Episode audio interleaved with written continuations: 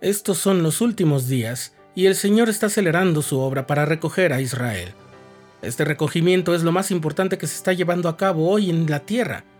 Nada se le compara en magnitud, nada se le compara en importancia, nada se le compara en majestad. Estás escuchando el programa diario, presentado por el canal de los santos de la Iglesia de Jesucristo de los Santos de los Últimos Días.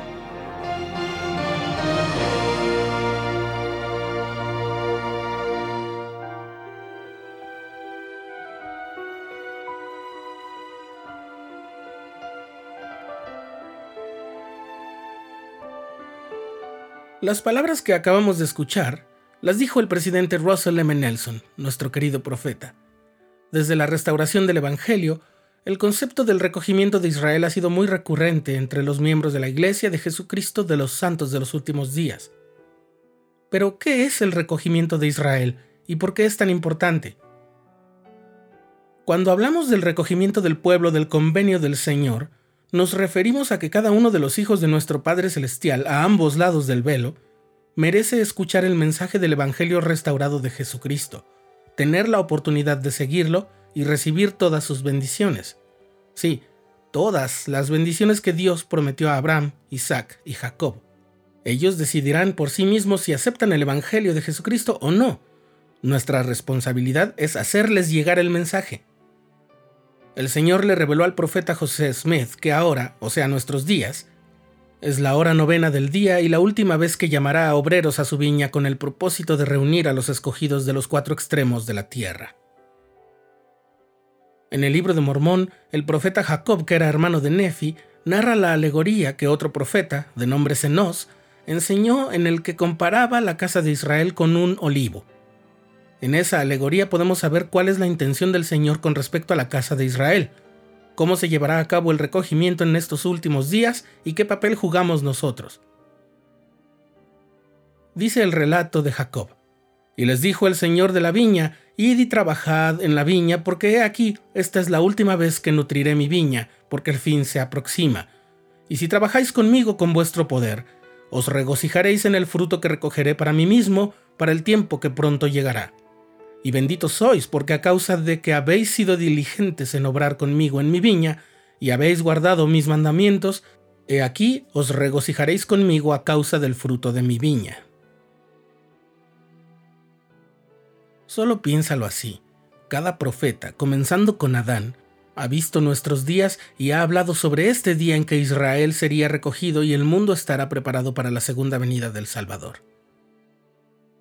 El recogimiento de Israel no es otra cosa que poner al alcance de todos los hijos de nuestro Padre Celestial el Evangelio restaurado y las bendiciones del sacerdocio en su plenitud. Esa es nuestra participación, predicar el Evangelio y hacer llegar sus bendiciones a todos. El presidente Russell M. Nelson lo ha expresado así. Nuestro Padre Celestial ha reservado a muchos de sus espíritus más nobles, quizás podría decir su mejor equipo para esta fase final. Esos nobles espíritus, esos excelentes jugadores, esos héroes, son ustedes. Y enseguida brinda unas ideas sencillas para poder ayudar en el recogimiento de Israel en estos días, con la promesa de que al llevarlas a cabo lograremos tener paz en estos tiempos difíciles.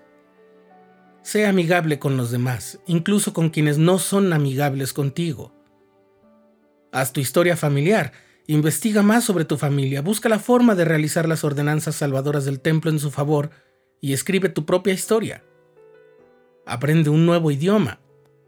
Estudia las escrituras todos los días y medita en sus enseñanzas. Particularmente lee el libro de Mormón diariamente y aprenderás mucho sobre esta doctrina del recogimiento y sobre Jesucristo.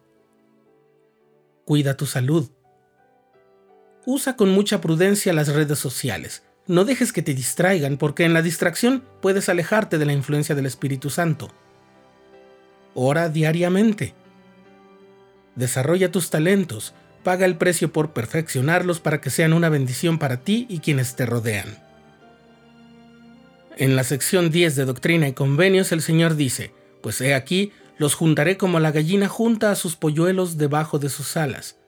Y más adelante en la sección 29 dice, Sois llamados para efectuar el recogimiento de mis escogidos, porque éstos escuchan mi voz y no endurecen su corazón.